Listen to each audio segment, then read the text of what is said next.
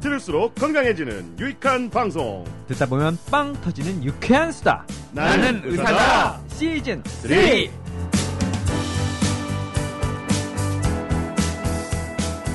안녕하세요. 이비인후과 의사 깜신 김종엽입니다. 네 안녕하세요 내과 의사 쭈니 김광준입니다 의사 면허 장기 보유자 제가 MP 박재영입니다. 네, 의사 변호는 없지만 우리 외적 써니 이혜선입니다. 네. 저희 지금 되게 아, 어색하고 막 지금 아, 네, 오그리 토그리 하자. 자 지금 카메라 세 대, 조명기 세 대 놓고 방송을 시작했습니다. 네. 야, 이렇게 시작하는군요. 음. 하다니까 또 하네. 네, 아. 그쵸. 어, 야. 자, 요 찍은 화면이 정말로 유튜브에 올라갈지는 모르겠습니다만 네, 어. 연습 삼아서. 혹시 음성으로 듣고 계시다면 비디오 조진 걸로. 아니, 그렇게 쓰다 안 된 걸로. 영상 폐기한 걸로. 어, 어. 유튜브 파일럿 촬영을 기념해서 그런지 대본에 뭐 이비인후과 의사, 내과 의사 이런 말이 막 적혀 있습니다. 그러니까 당황스럽네. 한 근데- 번도 이렇게 소개한 적이 없었잖아요. 제 이름 앞에는 의사 면허 보유자 이렇게 적혀 있어. 왠지 밋밋한 것 같아요. 네. 장기 장기 보유자. 보유자. 장기 보유자.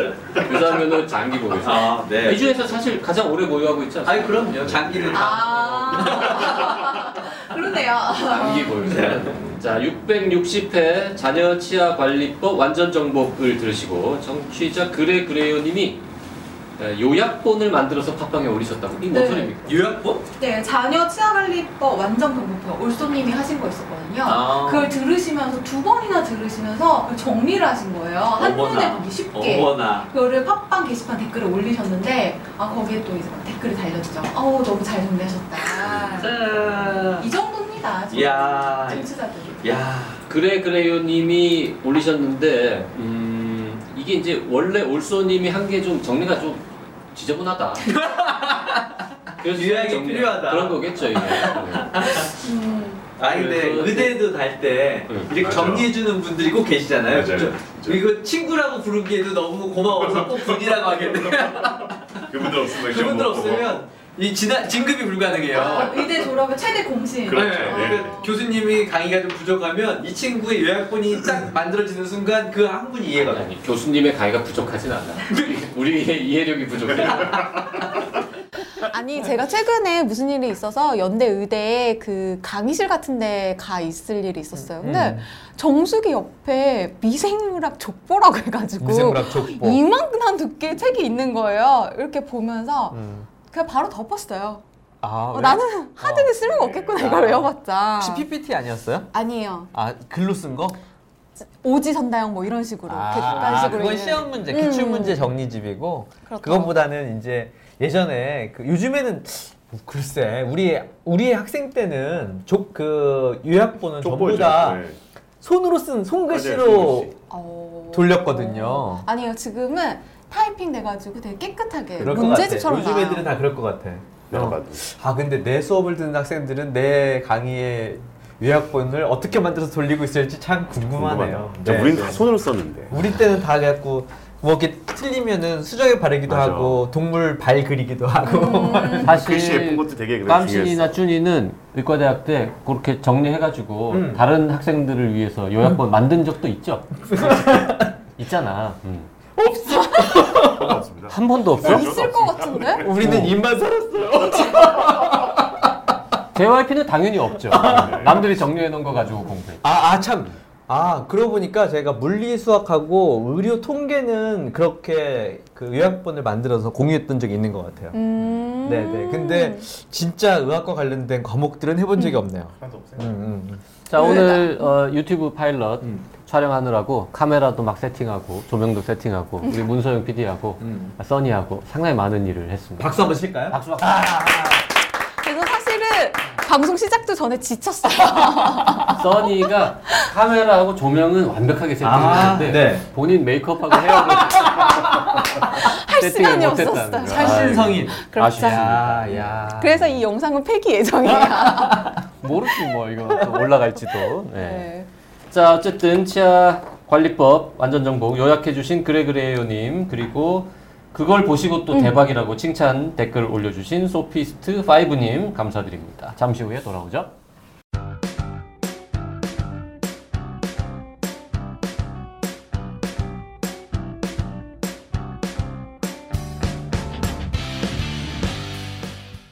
자 오늘의 주제는 아, 미세먼지가 심장 질환에도 영향을 준다는 거 아, 요런 어려운 주제를 아, 심장내과 의사 없는데 준이가 알아서 하겠죠? 그렇죠. 내과 의사니까. 내과 네, 네, 의사니까. 내과 네. 의사니까. 네. 사실은 2019년 2월 15일부터 미세먼지 특별법이 시행이 되더라고요. 2월 15일이면 얼마 안 남았네? 얼마 안 방송 나갈 남았죠. 때면 이미 시행되고, 이미 시행되고 있겠네. 있을 거예요. 네, 네. 근데 거기에서 이제 그 미세먼지로부터 취약한 계층을 음. 보호하기 위한 여러 가지 이제 법적 근거를 마련했는데 그 취약계층에 어린이, 영유아, 노인, 깜신. 뭐 임산부, 호흡기 질환자, 심장 질환자 등이 이렇게 포함이 되더라고요. 거기 포함되면 뭐가 달라집니까? 거기에 포함이 되면요. 세제 혜택 있나요? 아니요. 이 특별법이 시행이 되면 시도지사의 재량에 의해서 휴원이나 뭐 휴업, 재택근무 이런 거를 지시할 수 있다고 해요. 그러니까 이런 분들 같은 경우에는 그런 거를 받을 수 있을 가능성이 더 높아지고 그런 거죠.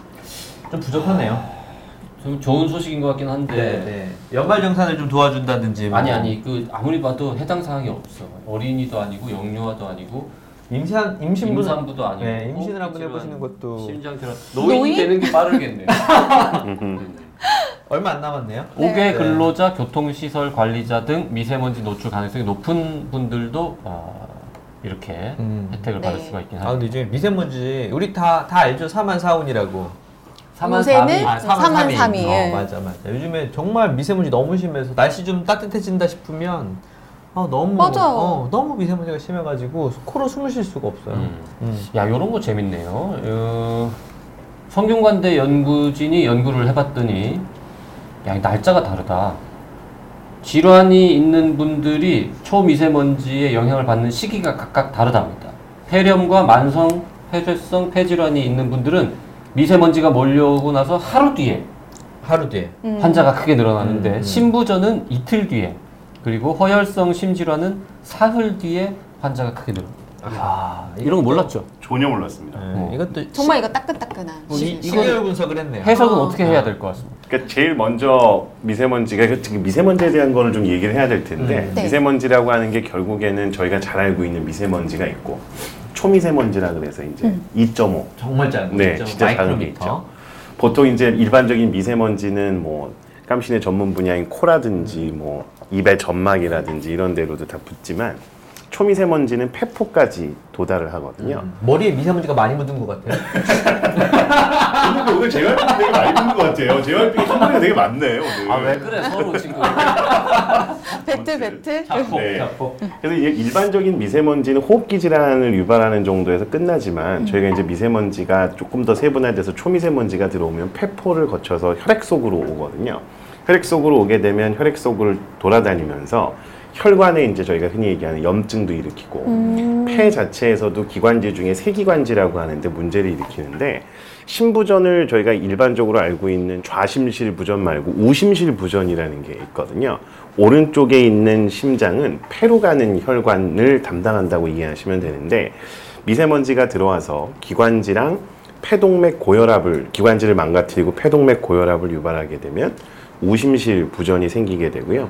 우심실 부전이 생기고 난 다음에 저희가 흔히 얘기하는 이제 심장 질환이 점점 점점 악화되는 상황이 생기는데 예를 들면 처음에 미세먼지를 흡입하면 기관지에 먼저 상처가 날 테니 기관지와 직접적인 연관이 있는 폐렴이라든지 만성 폐쇄성 폐질환이 악화되는 게 1번으로 나올 거고요. 두 번째로 저희가 말씀드렸던 초미세먼지가 혈액 속을 타고 돌다가 심장의 어떤 기능에 영향을 악영향을 주는 정도가 되면 폐 기능의 이상으로 인해서 수반되는 우심실 부전과 같은 수반돼서 생기는 증상이 발생하니까 시간차를 두고서 심부전이 발생을 할 거고요. 심장의 염증을 일으키는 혈관의 염증을 일으키는 반응이 그 이후에 나타나서 허혈성 심질환이라고 하는 협심증이라니까 심장 혈관이 좁아진다든지 하는 반응이 좀 더 나중에 나타나지 않을까 하는 그런 생각이 저렇게 듭니다. 되는구나. 네. 예. 아 네. 준이는 야 이거를 그런 공식 생각이 천재. 듭니다. 네. 어째 꿈보다 해본 것 같긴 하지만 어쨌거나 이걸 설명을 했네. 네. 잠깐만 와. 그러면 초미세먼지는 네. 아, 혈액 속으로도 들어갑니다. 그렇죠. 당연히. 그렇죠. 폐포를 통과해서 혈액 속으로 가죠. 어. 그러면 어, 얘네가 상처를 주는 것뿐만이 아니라 또 다른 역할도 해요. 그러니까 보통 심장에 주는 역할, 그러니까 미세먼지에 직접적인 영향이 있고 간접적인 영향이 있는데 직접적인 영향이 우리가 쉽게 얘기할 수 있는 뭐 눈이 음. 따끔거린다든가 코나 이런 기관지 같은 데가 뭐 불편하다든가 꽃딱지가 많이 근데 생긴다 많이 생긴다거나. 이런 거 다. 아니면 피부에 뭐 염증이 생긴다거나 이런 게 직접적인 거라면 간접적인 영향은 초미세먼지가 피를 타고 돌아다니면서 발생시키는 문제죠. 그래서 간접적인 것들이 이제 2차적으로 발생하니까 시간이 조금 더 필요한 거고 그런 것 중에 대표적인 게 심장 기능이 나빴던 분들이 심부전이 발생한다든지 협심증 같은 허혈성 심질환이 발생하는 것도 시간차를 두고 나타나는 간접적인 문제겠죠. 네. 그 혈액에 미세먼지, 초미세먼지가 들어간다고 네. 하면 그렇게 되는 겁니까? 그 왜 미숫가루 타면 네. 걸쭉해지잖아요. 걸쭉해지고 맞아. 한참 두면 밑에 가라앉고 뭐 이런 그렇죠. 음. 음, 그렇지는 않을 것 같고요. 혈액 속을 타고 돌아다니는 미세먼지는 말씀드렸던 것처럼 혈관 벽에 내벽이라는 데에 상처를 일으키는 게 아마 주 개념일 거고요. 그거에 더해서 혈관을 수축시키는 영향을 주는 정도지 피가 걸쭉해지는 듯한 영향은 거의 아마 없을 겁니다. 아, 뭐 혈전이 네, 생긴다거나 그렇진 않을 이러진 겁니다. 않아요. 네, 그렇게- 혈전은 나중에 생기겠죠. 그렇게 걸쭉해지면 큰일 나죠. 네. 그리고 그렇게 걸쭉해질 정도의 크기면 초미세먼지에 들어가지 않죠. 그렇죠. 않겠죠. 네, 아. 네. 그러면 이제 미세먼지 정도죠. 그럼 이렇게 들어온 혈액 속에 들어온 초미세먼지가 나가긴 나가요? 나가죠. 바깥으로요? 네. 어, 며칠이나 걸려요? 그건 모릅니다, 저도.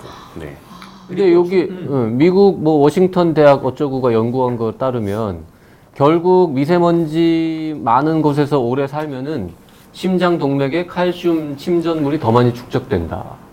요거는 결국 아. 동맥 경화 같은 게 더 빨리 진행된다는 네, 뜻 아닙니까? 또 이제 오해의 소지가 있어서 칼슘이 침착된다라고 하는 개념이 말씀하셨던 것처럼 뭐 찌꺼기가 많아서 그 찌꺼기가 쌓이는 개념이 아니고요. 마치 뭐 하류로 가면 냇가에 밑에 하류로 갈수록 찌꺼기가 많이 쌓이 이런 개념이 아니고요. 칼슘이 쌓이는 건 기본적으로 혈관 안에 상처가 나고 그 상처가 난 부위에 염증 반응으로 인해서 우리 피 속을 타고 돌아다니는 칼슘이 고기에 달라붙도록 하는 특별한 요인이 있거든요. 끌어당기는 거라고 생각하시면 됩니다. 그래서 칼슘의 침착은 혈중의 칼슘 농도가 증가해서 발생한다기보다는 문제가 있는 부위에서 칼슘을 이로 와서 붙이는 개념이라 딱지 생긴다고 이해하시면 됩니다. 네. 이제 아셨죠? 들어도 무슨 얘기인지 잘 모르겠는데. 아까 무슨 얘기냐면 농도가 올라가서 쌓이는 게 있잖아요. 마치 저희가 소금 같은 것들을 물에다가 이렇게 녹이면 일정 농도가 넘어서기 시작하면 소금이 막 녹지 않고 더 이상 쌓아가듯이 네, 네, 네. 용해점을 넘긴다고 하네. 그런 것처럼 농도가 올라가서 쌓이는 게 아니고요. 칼슘이 피- 혈관 속에 쌓이는 이유는 상처가 난 부위에서 칼슘을 여기 갖다 붙이도록 하는 특정한 물질을 분비하거든요. 그래서 그 칼슘을 피 속에서 땡겨다가 상처 부위에 갖다 붙이는 겁니다. 그건 농도가 낮든 작- 높든 상관없이. 하여튼 이 상처를 칼슘 침전물이 어쨌든 미세먼지 이렇게 미세 그렇죠. 치유하기 덮는다고 생각하는 위해서. 아, 거죠. 치유라기보다는 덮는 거라고 덮는. 이해하시면 됩니다. 딱 이게 딱. 결론이 그러면 미세먼지 혹은 초미세먼지에 노출이 많이 되면 네. 심장병, 뭐 특히 그 동맥 경화 요런 게 많이 생긴다는 그렇죠. 거예요? 안 생긴다는 거예요? 생기는 음. 거죠. 왜냐하면 상처를 일으키는 거지 칼슘이 쌓이는 게 증가했다는 얘기는 혈관에 상처가 많이 났다라는 거지 혈관 내에 미세먼지 농도가 증가돼서 그게 칼슘처럼 쌓였다 이런 게 그건 아닙니다. 아니다. 네. 아, 그러니까 직접 원 쿠션이 아니라 네. 쓰리 쿠션 그 정도 정도 된다. 되겠네요. 네. 아, 이렇게 설명을 아, 해요. 저거 완벽하게 이해하신 거예요. 이제 알겠네. 음. 공인이 되면 음, 이해한 거죠. 그러면은 가만 히 있어봐. 그 이, 미세먼지 뭔가 이렇게 노출을 우리가 안 하고 싶다고 안 하는 네. 게 아니잖아요. 맞아요. 그럼 마스크 써봐야 뭐. 마스크 음. 그렇고. 그래도 그러니까. 마스크 써야죠. 깜신 같은 전문가들이 어, 마- 네. 마스크 써야죠. 그럼 예를 들어서 심장병이 원래 있으셔가지고 약을 드시는 분이 있어요. 네. 미세먼지가 점점 점점 막 높아져. 음. 그러면 약을 더 먹어야 됩니까? 만약에 조절이 안 돼서 혈압이 더 올라가면 당연히 약을 용량을 늘려서라도 음. 좋은 얘기예요. 잡아야죠. 미세먼지가 심해지면 고혈압 환자는 혈압이 올라갈 수 올라가죠. 있을까요? 음. 어, 진짜? 그럼요. 미세먼지가 농도가 말 증가하게 잘해야 돼. 카메라도 있고 지금 네. 나 당당한데 왜? 네. 막 이러면 진짜 올라갈 수 있어요. 어, 그럼요. 미세먼지 농도가 증가하거나 초미세먼지 농도가 증가하면 아까 음. 말씀드렸던 것처럼 혈관을 수축시킨다니까요. 혈관이 수축되면서 왜 안 혈압이 믿는 증가해요. 건데? 카메라가 놓이니까 부작용 중에 하나가 네. 자꾸 의심을 하게 돼. 아니 뭐 의심하시는 옛날 것도 같으면 있죠. 그냥 그러려니 했는데 네, 의심하시는 건 의식하지 뭐. 마세요. 의심을 하게 돼. 의식은 안 하는데 괜찮아요. 네. 고혈압 환자는 혈압이 올라갈 수 있다. 그럼요. 네, 일반 혈압도 증가하고요. 오. 폐동맥 고혈압도 증가합니다. 음. 네. 그러면 이론적으로는 가령 미세먼지가 점점 심해지고 거기에 계속 노출이 되는 고혈압 환자면 약물 농도, 약물 용량을 조금 올려야 올릴 수밖에 되는 없게 수도 음, 어, 되겠죠. 생길 수 있다. 그렇죠. 그럼요. 그럼 다른 저 호흡기 질환이나 뭐 음. 비염 같은 경우는 어때? 요 비염도 당연히 심해져요. 음. 코 안에 그 피부도 염증을 일으키는 것처럼 코 안에 있는 점막에도 미세먼지들이 다 달라붙거든요. 음. 그러면은 그게 또 염증을 일으켜요. 그렇죠. 근데 고혈압 환자나 뭐 비염 환자가 오늘 미세먼지, 초미세먼지 막 됐다 나쁨 이렇게 나온다고 해가지고 약을 자의적으로 혼자서 그냥 한 알 먹던 거 두 알 먹고 이러면 또 안 되지 않습니까? 사실 알레르기 비염 같은 경우에는 그렇게 드시라고 교육해서 아. 약을 드려요. 어, 그래. 네, 네. 그러니까 이건 비염 약은 안전 농도라고 해서 하루에 뭐 한 알 먹을 거 두 알 먹는다고 크게 문제되지 않기 때문에 음, 어허. 되게 약을 드리고 많이 드리고 대신에 이제 증상이 없는 날은 좀 빼먹고. 띄엄 띄엄 드셔라. 이 약은 오히려 그렇게 먹는 약이다. 오케이. 이렇게 고혈- 설명을 하죠. 고혈압약. 고혈압 이게 약. 되게 중요한 건데요. 예를 들면 자가로 조절할 수 있는 약제의 경우에는 얼마든지 이렇게 할 수 있지만 일단 고혈압이나 뭐 이런 혈관 질환 같이 오랜 기간 동안 만성적으로 관리해야 되는 질환은 사실은 하루 뭐 미세먼지에 노출됐다고 해서 혈압이 조금 올라가는 게 큰 악영향을 주는 정도는 아닌 거고. 비염과 달리 원래 증상이 없으니까 그렇죠. 고혈압은 그러니까 특히. 음. 증상을 특히 악화시킨다거나 급작스러운 부작용으로 인해서 생명에 뭔가 지장을 줄 정도는 아니기 때문에 하루 이틀 정도 그런 문제가 생기는 거는 사실 무시할 수 있는 수준이고요. 두 번째는 이걸 함부로 조절했을 때 약에 의한 부작용으로 인해서 혈압 등이 갑자기 너무 많이 떨어진다든지 하는 그런 문제로 인해 생기는 게 더 크지 미세먼지로 인해서 생기는 문제점은 아직은 무시할 수 있는 수준일 겁니다. 근데 그게 하루 이틀이 아니라 이제 한 계절, 뭐 1년, 2년, 3년 이렇게 축적되다 보면 나중에는 그 문제가 심각하게 되겠죠. 그렇게 되면 모니터링을 하게 될 거고요. 미세먼지가 있을 때 호흡이라든지 혈압 같은 거를 지속적으로 모니터링을 해서 실제 미세먼지가 있을 때 혈압이 지속적으로 상승하는 경우에는 약제를 좀 더 보충을 하시도록 권고를 하거나 하겠죠. 그런데 이게 그냥 혈압이 뭐 경도 혈압에서 조금 더 올라가는 정도에 왔다 갔다 하는 사람들이면 큰 문제가 없는데 문제는 정말 주저시 안 되던 분들은 음흠. 고- 이 초미세먼지로 인해서 잘못하면 사망할 그럴 수 수 있는 임계 손상이 있는 분들한테는 정말 위험하다는 거죠. 아니 근데 저도 그래도 건강한 편이잖아요. 근데 요새 미세먼지가 너무 심한 숨쉬기가 힘들어요.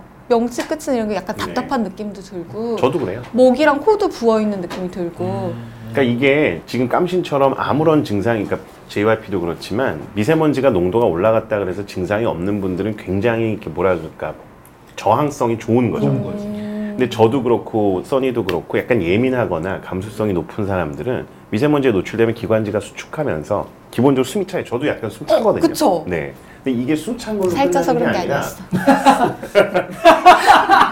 숨이 차면 말씀드렸던 것처럼 폐동맥의 혈압이 올라가게 되고 살이 쪄도 숨이 차지 차죠. 않죠. 그러니까 그거랑 다른 겁니다.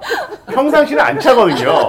제가 이번에 미국을 갔다 왔는데 숨쉬기가 너무 편한 거예요. 아. 진짜 근데 딱 돌아오는 순간에 갑자기 숨이 차기 시작하는 건데 다시 익숙해졌죠. 음. 저도 네. 저도 저번에 노르웨이를 갔는데 노르웨이에 딱 도착하는 순간 와 이 청량함이란 아니 정말 이걸 모르는 사람들도 많아요. 건강하신 분들은 대부분 난- 몰라. 난 깨끗한 나라 가도 잘 근데 모르겠네. 이거 뭐- 모르는 사람들은 건강한 되게 거야. 음, 어, 저는 진짜. 저는 딱 도착한 순간 야 여기선 이비인후과 개업하면 망하겠다 아, 그럴 수도 있다니까 진짜. 그 생각을 좀 해본 적있 덴마크, 북유럽 이런 데나 미국만 가도요 숨 쉬는 게 너무 편해요.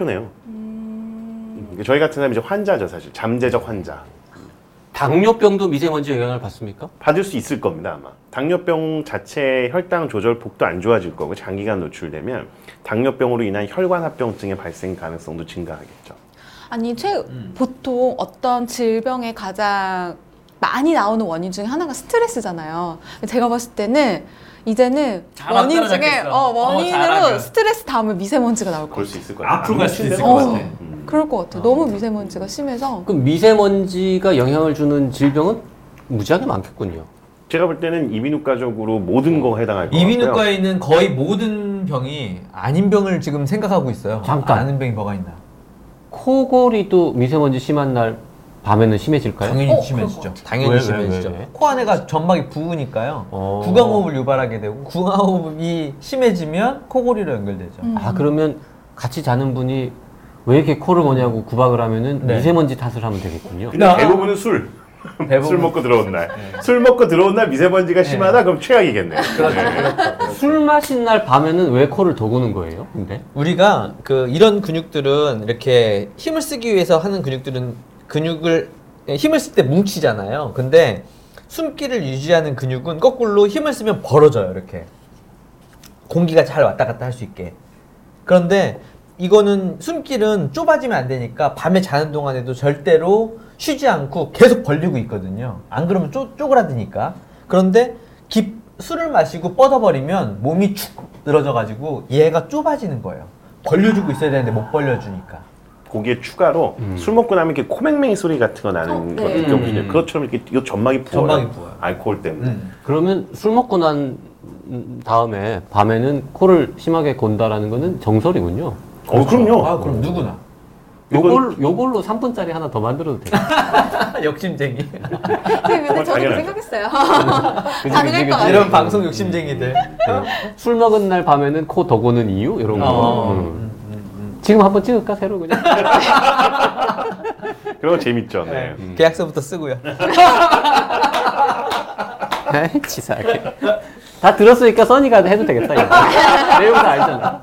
별거 없네, 뭐. 알겠습니다, 어. 외울 수 있겠지, 지금. 녹음 다시 들어보면 되잖아. 음. 그렇죠.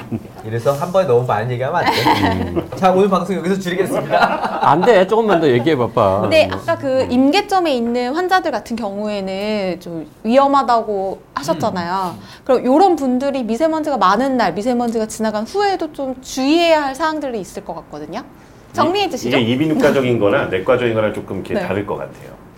누가 먼저 결국은 정리하실까요? 다 코로 들어가기 때문에 미세먼지가 심한 날은 코하고 입을 잘 관리해 주시는 게 굉장히 중요해요. 결국은 폐로 들어가는 모든 공기가 코를 거치거나 입을 거치잖아요.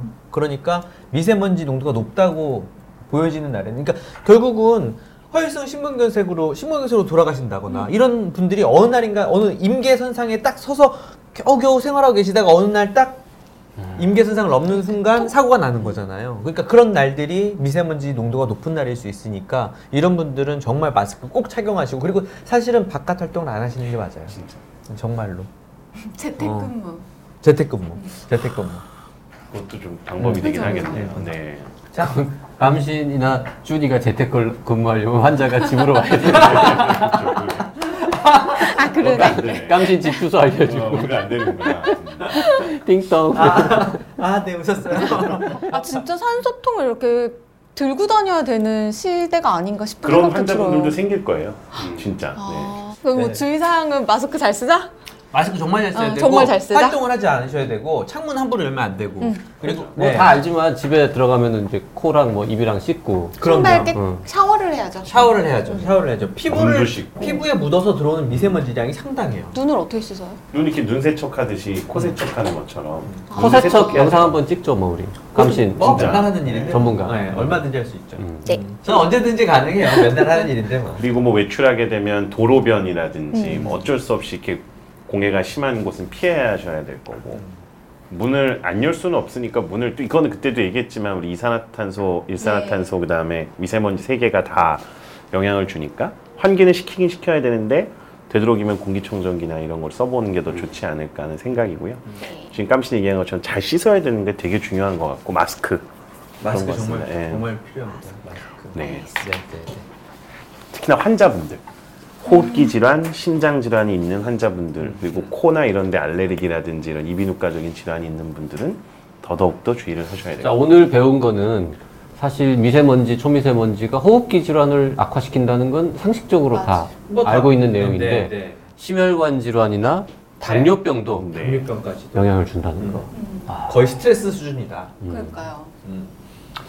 잘 씻고 뭐 마스크 쓰고 공기청정기나 설치하는 거 말고는 음. 딱히 할 일은 없지만 그래도 만병의 어. 근원이니. 정부가 나서야 할 때인 것 그렇죠. 저 같습니다. 진짜 그런 것 같습니다. 이게 네. 정부가 나서야 이건 돼요. 정부가 나- 이건 네. 개인적인 어떤 노력으로 해결될 문제는 아니고 정책. 어, 정부와 지구에 있는 지구인들이 한꺼번에 같이 노력해야 음. 될 부분인 것 같아요. 문재인 케어 말고 네. 문재인 에어 이런 정책이 필요해요. 어, 어. 정책 좋네요. 네. 어, 문재인 좋네요. 아 네. 진짜 별거 없겠지만 컨텐츠는 별거 없겠지만 네. 일단 그럴듯하잖아요. 어, 아 그러니까 일단 이 장명에 있어서는 정말 JYP를 따라갈 사람이 몇 없다. 음. 청와대 전화할까요? 네. 아. 에어 문재인이 더 근데 에어 조다. 근데 이미 제가 알기로는 네, 그 있어요. 미세먼지 관련돼 가지고 아니 봐봐, 그러니까 미세먼지 저감 대책이라고 해가지고 쭉 발표하면 재미가 없잖아. 소감 그러니까 대책이야. 에어 문재인. 맞아 맞아. 네. 맞아. 문재인 뭐- 에어 문재인이에요. 아, 그럼 오늘의 방송은 문재인 에어 혹은 에어 문재인을 필요하다. 네. 음. 필요하다. 필요하다. 왜 결론이 이렇게 가지? 네, 오늘 방송은 여기서 줄이도록 하겠습니다. 질문 있으신 분들은요, 나는 사다 카카오톡, 페이스북, 팟빵, 네이버 포스트에 댓글로 질문 보내주시고요. 라디오 골뱅이 doc, doc, doc.co.kr로 이메일 질문도 보내주시기 국민청원 바랍니다. 넣어야겠어. 문제이네요. 오늘 방송이 유익하다고 생각하시는 분들은 방송 주소를 단톡방, 활동 중인 카페, 언제까지 탈퇴당하는 그날까지 네. 마구마구 공유해주시기 바랍니다. 여러분 음. 국민청원 부탁드립니다. 감사합니다 여러분. 안녕.